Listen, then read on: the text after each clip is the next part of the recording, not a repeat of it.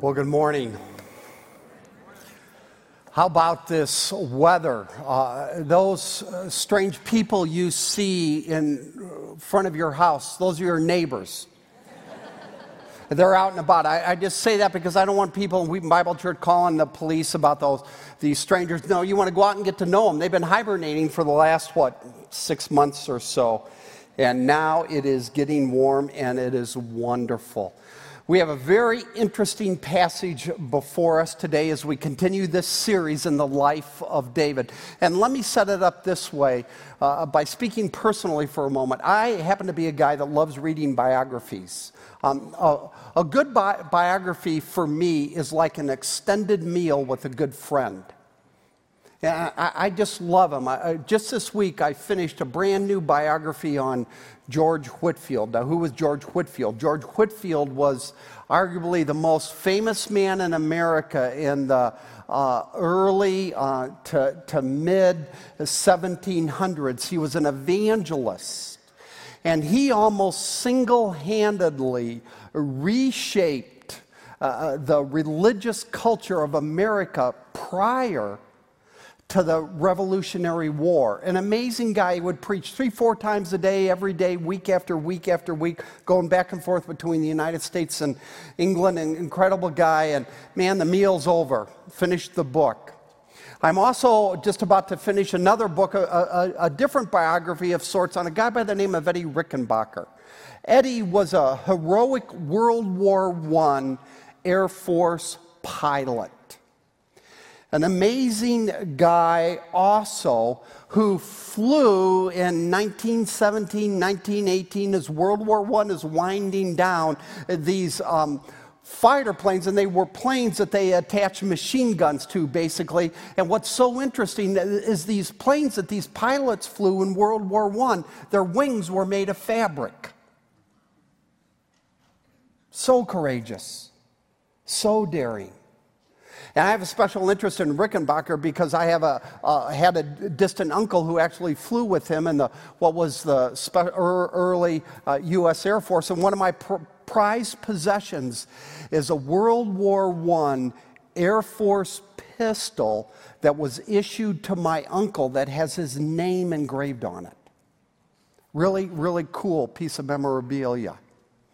I love reading biographies. I love reading the stories of, uh, uh, uh of different people. But I, I got to tell you, of all the biographies I've read, and I've read a lot, my favorite is the biblical account, this Old Testament account of King David. It's the most extensive biography, the longest biography in the Old Testament. As a matter of fact, it's the most extensive account on a single person in all of ancient literature. Now, why? Well, that's because uh, David was an extraordinary individual. He was one of the greatest men that ever lived. He was one of the godliest men. He was a highly gifted man. And God has chosen to give us this account in, in such detail in His Word because David repeatedly, in addition to all the things we learn from him about him and about God, David repeatedly, uh, continually points to and prefigures the greatest king, Jesus Christ. So, we are going to continue our study in David today. Grab a Bible, turn on your Bible. There's Bibles in the racks in front of you. And let's go to the end of 2 Samuel, or near the end of 2 Samuel, chapter 22. It's about page 319, 320 in those Bibles in the racks in front of you. And now we're starting to approach the end of this series. We're starting to approach the end of David's life. And David is here looking back in chapter 22, 2 Samuel 22.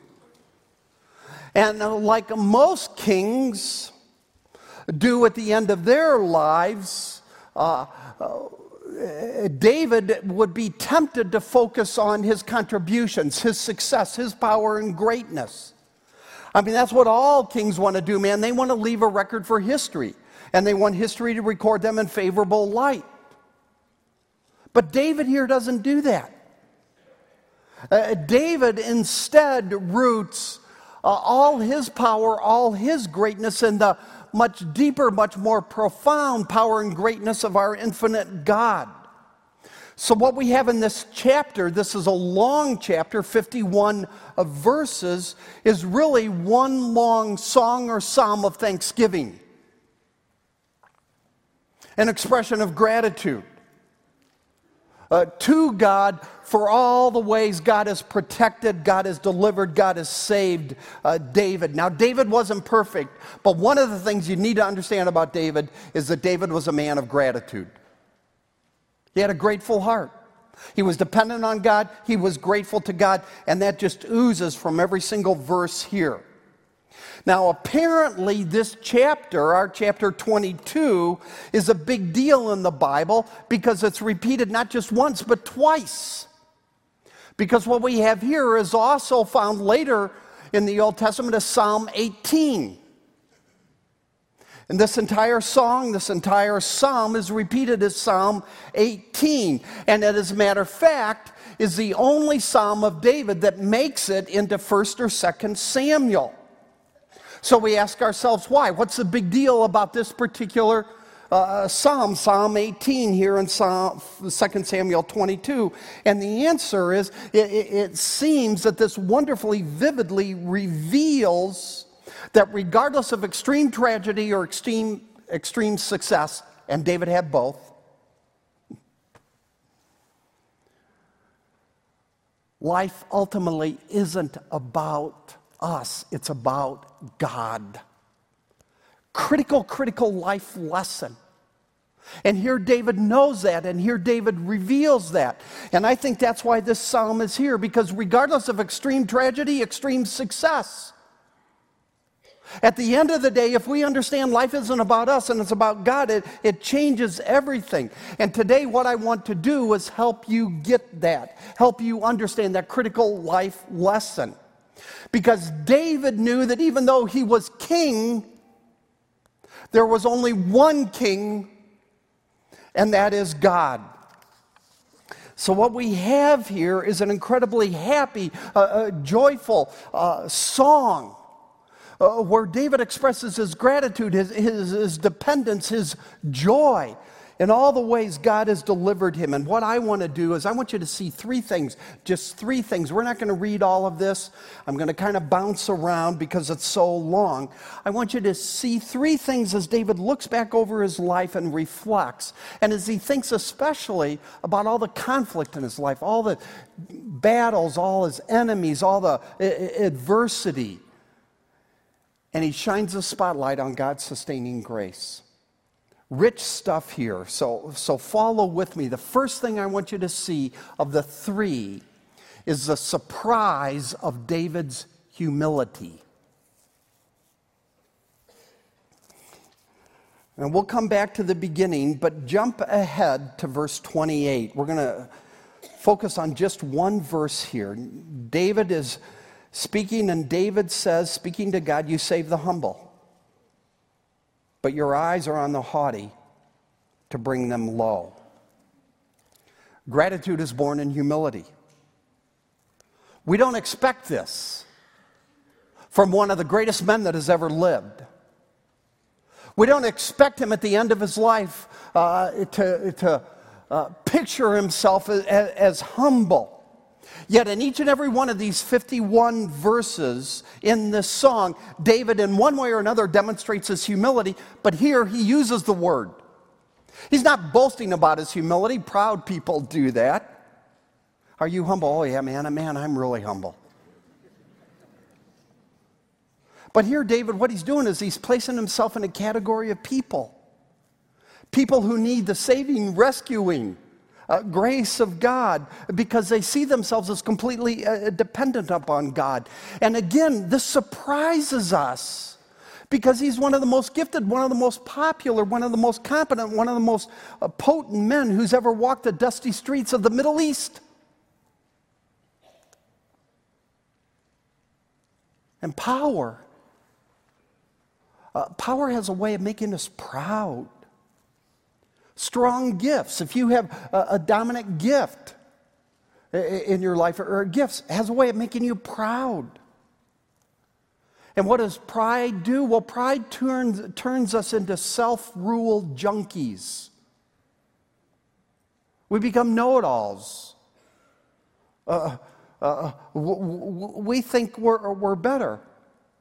I, am not proud. I, I, I love all those inferior people. And, we just assume um, we, got, we got a leg up. And what happens over time is God gets pushed to the, you can be raised in the church, God get pushed to the fringes. And you place yourself at the center, man. You think about your gifts, you think about your dominance, you think about, about your, your, your success. And, and you, you tell yourself, man, I, am a nice guy. I, I like these people. You know, they can't help it, they're inferior. David was the king. Honestly, most of the people around him were inferior to David. David was repeatedly tempted by power, repeatedly tempted to think that he was the ultimate authority. But in verse 28, he expresses what the rest of the psalm implies that in spite of all the people who told him how wonderful he was, in spite of all the success and the victory in battle he had, the reason David was able to keep his feet on the ground in victory, not collapse in defeat, and then confess and repent and turn from his adultery and murder, and then write a psalm or two about it so the whole world would know about it, was because of his humility. And what is humility? Well, according to verse 28, according to David, it's seeing yourself as completely dependent upon God, on the loving God for life, for deliverance, for salvation. You save the humble. It's knowing you need to continually be rescued from, from yourself. Now, now, let me talk about today because the air we breathe culturally is different than the air David breathed. Today, we find ourselves uh, living in a world that offers, now follow me, offers significance without transcendence.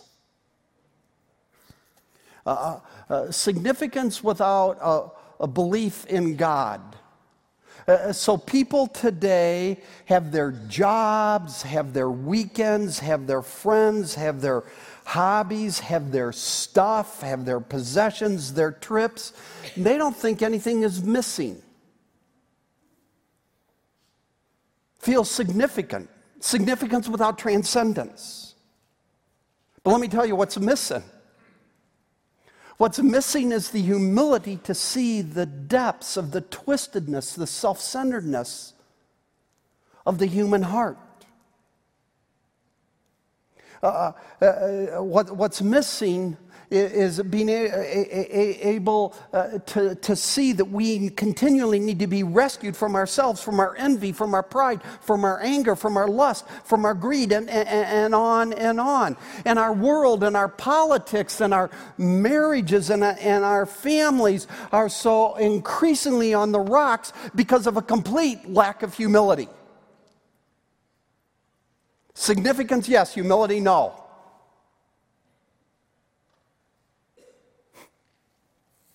And the higher up you go, man, the more blinded you become.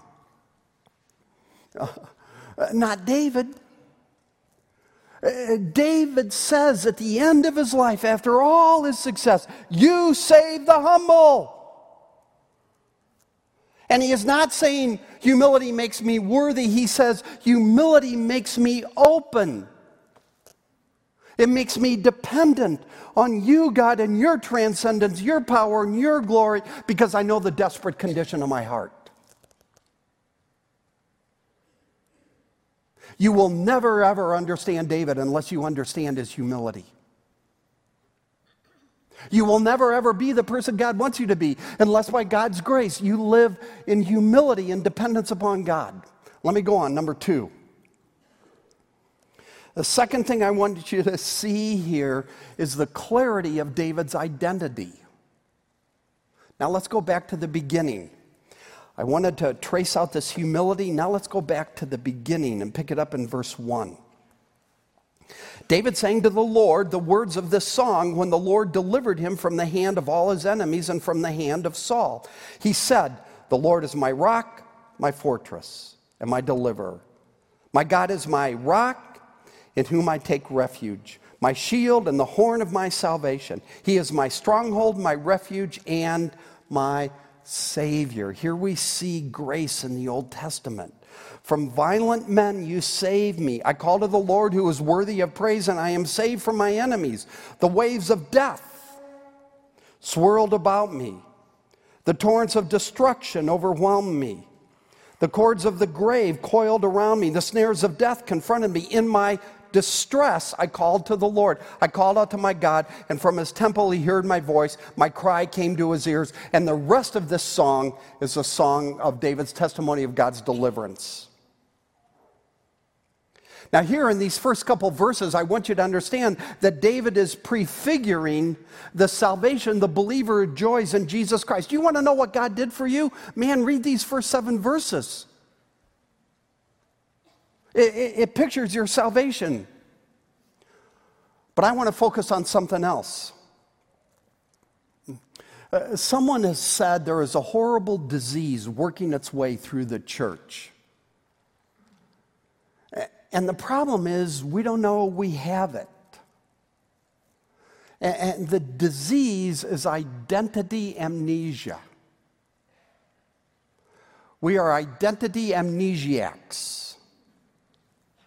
And, and, the reason this is such a, a, a, big deal is because you and I never escape. We, we, we can't get beyond It's impossible to live a, a, apart from the identity you assign yourself.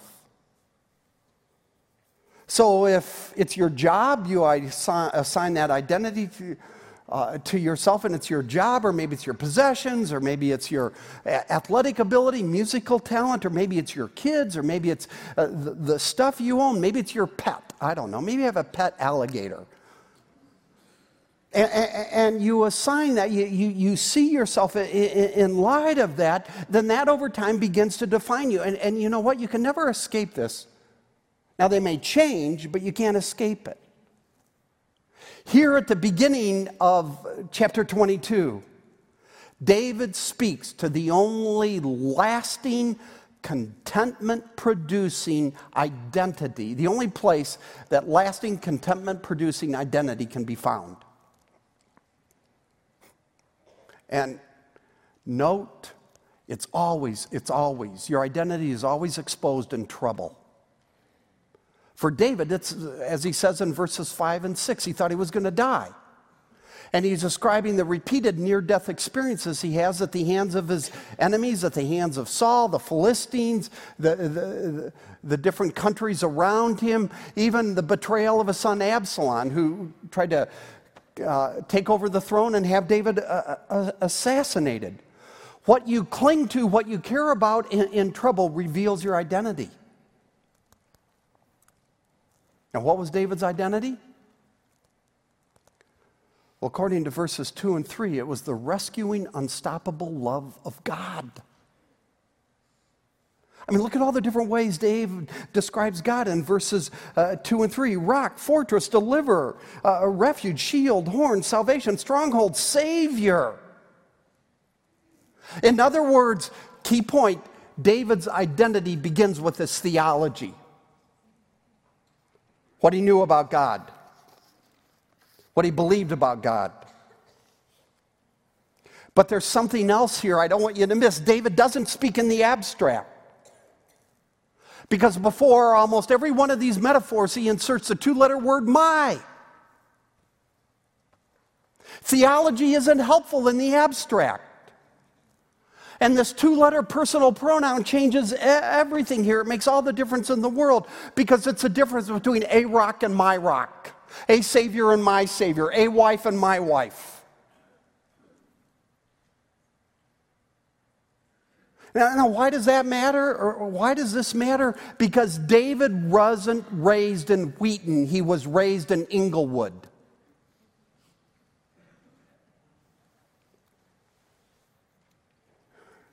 Saul was to David what ISIS is to the Middle East. Day after day, year after year, for a decade or more, David was on his run for his very life from King Saul, who was continually attempting to murder him.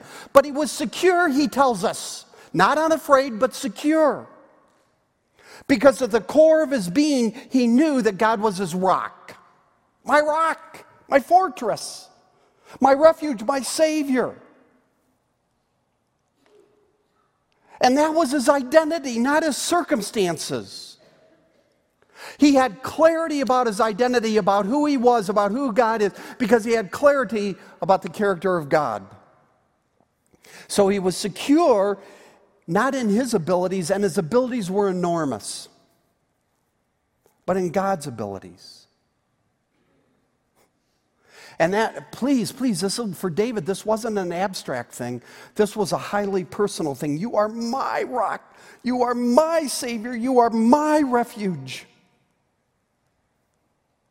Now, our problem, and this isn't unique with me, is that this divine my that we see here does not reside in our hearts like it did in David's.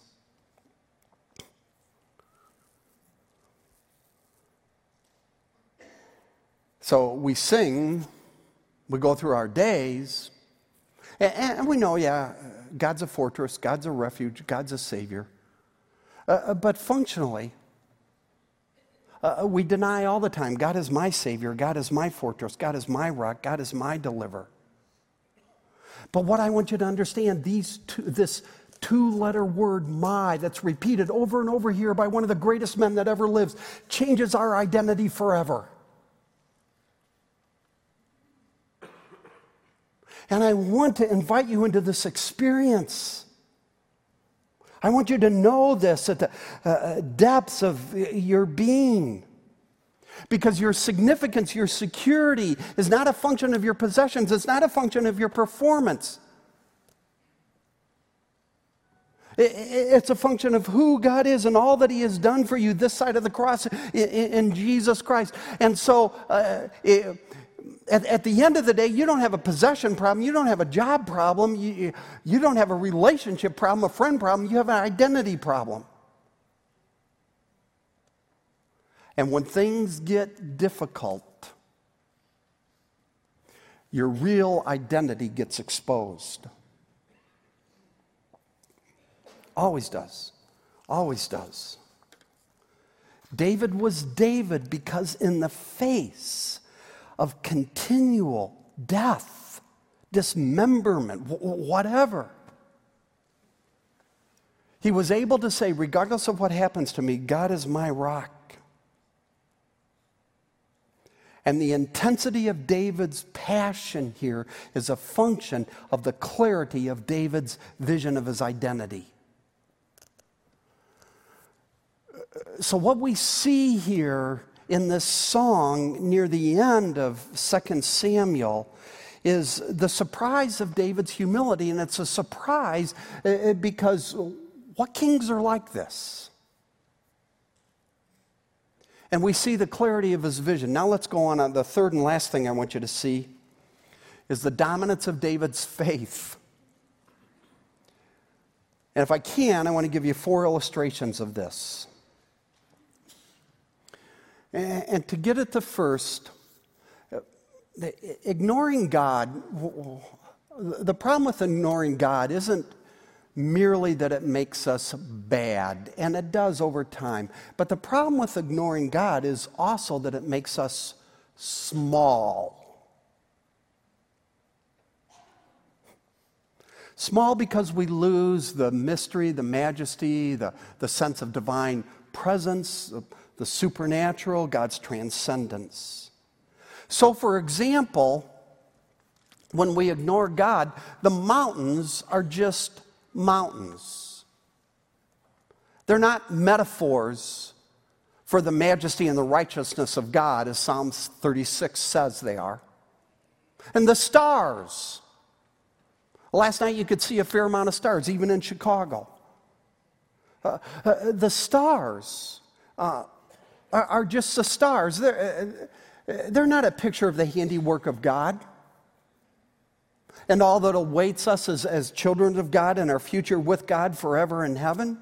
And love, what is love? Well, love is just a feeling, love is uh, just a, a emotion. You can define it in whatever way you want, but love when you ignore God, it, it, it is, not a, is not a window into the divine love that imbues every single atom in the universe, ultimately revealed in God sending His Son.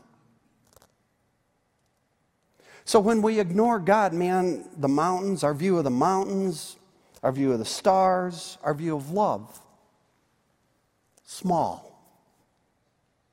And we become small. And we become petty and we become rudderless.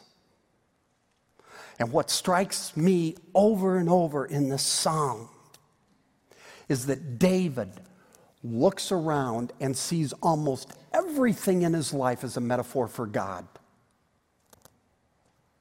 The huge rocks of the Middle Eastern desert. Uh, we look at those and what do we see? We see rocks. What does David see? David sees a fortress. David sees shade. David sees refuge. God, you are my rock. And he piles metaphor after metaphor uh, uh, uh, on top of one another here in the psalm. Let me just show you one more. Look at verse 29. Uh, you are my lamp. O Lord. The Lord turns my darkness in, into light. Uh, the Middle Eastern oil, lamp uh, uh, is just a little thing. You put oil in it, you light it. And David looks at this Middle Eastern oil lamp. And, I've got a real old one at home. And David says, That's God who lights my way in the darkness. It's God. David's faith, here's my point David's faith was so deep, David's faith was so dominant that every time he turned around, he saw God. He saw God.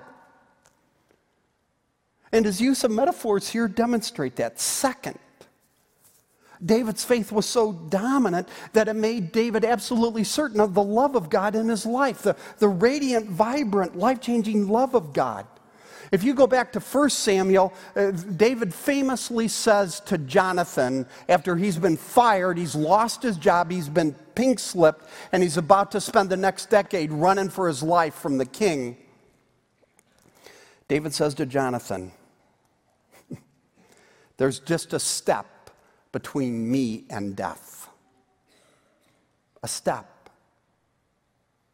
How would you like to spend the next decade of your life living that way?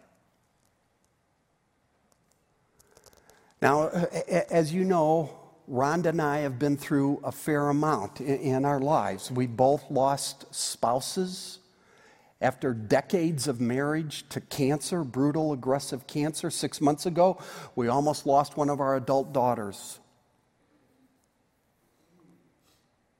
So I, I, think about this stuff a lot. It's just my world, it's my assignment. Let me give you a verse here that I find so helpful, so helpful, it, it, it makes me cry because it's written in the context of a near death experience. Let's pick it up in verse 17. He reached down from on high and took hold of me, another picture of salvation. He drew me out of the deep waters. He rescued me from my powerful enemy, from my foes who were too strong for me. They confronted me in the day uh, uh of my disaster, but the Lord was my support. Now, here we go. He brought me out into a spacious place. That's significance because adversity is often in the Old Testament described as a tight place. Now, David is brought into a spacious place. And here we go. He rescued me because he delighted in me. What? David lived one of the most difficult lives imaginable. Yeah, he eventually became king. But man, his 20s, his 30s were incredibly difficult. His life was brutal. But David did something I want you to understand. He never judged God by his circumstances, by his experiences, by how he repeatedly seemed to get shafted by the king, his former boss. Because at the core of his being, this man knew that God was fond of him. God loved him. As he says, God delights in me.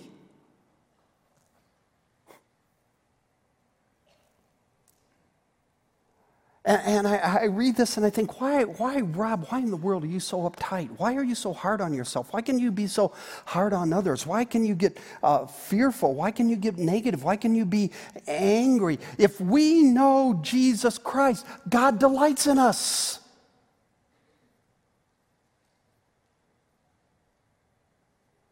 Delights in us. He delights in you. Uh, David knew that. Uh, David expresses that. And for those of you that feel worthless, for those of you that feel washed up, I, I, remind you that David said this after he committed adultery and murder.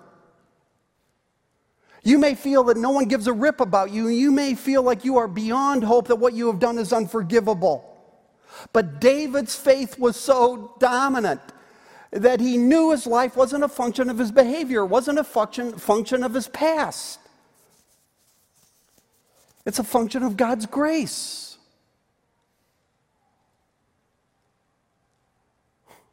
God delights in me. God delights in me. And when you can't sleep at night or when you've been hammered like I've been hammered, man, let me let me encourage you to find your way to verse 20. Third, go to verse 30.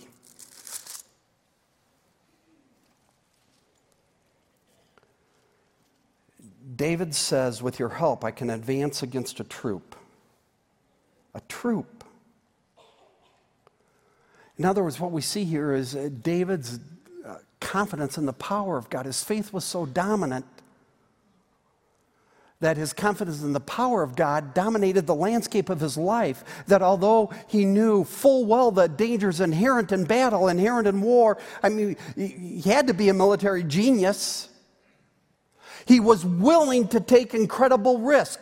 He was willing to advance upon a troop. He was willing to, to scale, leap over is one of the ways to translate this, a, a wall, to do the humanly impossible because he was confident in the power of God. Couple nights ago, I was talking to my buddy, missionary Tom Doyle. Tom's preacher a couple times. He's led our uh, trips to Israel with me, just an amazing guy um, uh, oversees the Middle East for a, a, mission organization called E3. They're the ones that do the I Am Second videos. Tom and I were talking. He was saying, Rob, what God's doing right now in the Middle East is unprecedented. And he shared some stories. And one of the things he said, um, right now in one refugee camp in the, in the Middle East, uh, just recently, 90 people came to Christ, and they are not from Christian backgrounds. And then we talked a little more, and we started talking about our, our, our families, and he said, Oh, you're not going to believe what's going on. I said, What's going on? He said, Two of my sons right now are in a city in the Middle East ministering where they estimate there's several thousand ISIS foot soldiers. And then he said, Isn't that cool?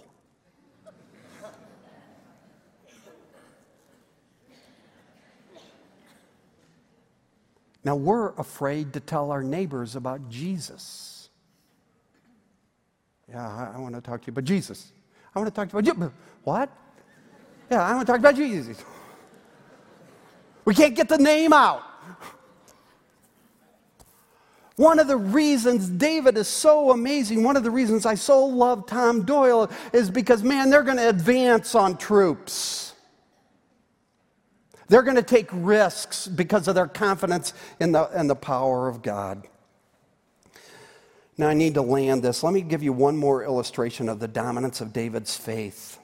And this is for those of you in the marketplace, those of you that work real hard in education. We got a lot of teachers, a lot of school administrators here. Uh, uh those of you that are in medicine or, or, or, or, it, what I want you to understand is that David understood work from a biblical perspective, and he understood, follow me, that work is not a curse. not a curse. Apparently, David understood, and, I, and I'll show you this that one of the primary ways we honor God, one of the primary ways we live a meaningful life, one of the primary ways we contribute to the community around us, we protect, we serve the community around us, is through our work. But today, what do we do? Well, we want to separate the sacred from the, the, the secular, and we view the secular as bad. David didn't. Let's pick it up in verse 33. It is God who arms me with strength and makes my way perfect. He makes my feet like the feet of a deer. He enables me to stand on the heights. He trains my hands, underline that, he trains my hands for battle. My arms can bend a bow of bronze. You give me your shield of victory. You stoop down to make me great. You broaden the path beneath me so that my ankles do not turn. Now, what was David's job? What was David's work? David's work was war. David was a soldier, a career soldier. He was a soldier long before he ever became king. That means the work God assigned to David was incredibly brutal, incredibly dangerous, that the conditions were just awful. Yet here, David reveals a total eh, integration of faith and work. He, he says, God, you've trained my hands for battle. One of the worst assignments there is. You've gifted me, he's saying. Um, so, in other words, David understood by faith uh, that his work was a, a, way to worship God, a way to protect people, a way to serve his community, a, a way to honor God. I want to tell you that's faith. It takes faith to see that God trains your hands for battle whatever your battle is. So you can honor him and you can serve him wherever you are, whatever you're doing. By contributing to the, the, the good of people around you, the, the good of, uh, of community. Please, please, if work wasn't a curse for David and his work was war, your job is not a curse. And God is training your hands for battle and use them to glorify Him. So, what we see here is David's faith, the dominance of faith in his life, enabled him to see, every, see God in everything. He turns everything into metaphor. It enabled him to understand how much God delights in him. He, he, was a man who could say, God delights in me. You may not like me. Things may be really bad. I may be about to die, but God delights in me. And I'm going to be okay. And, and, and then his faith was so dominant, he understood that God empowers him. This guy was a risk taker.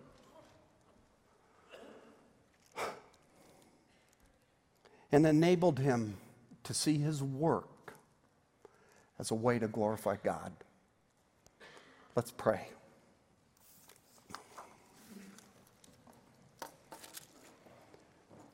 Father, You are, as the ancient hymn says, a mighty fortress. Would you give us the grace in our lives to underline mighty?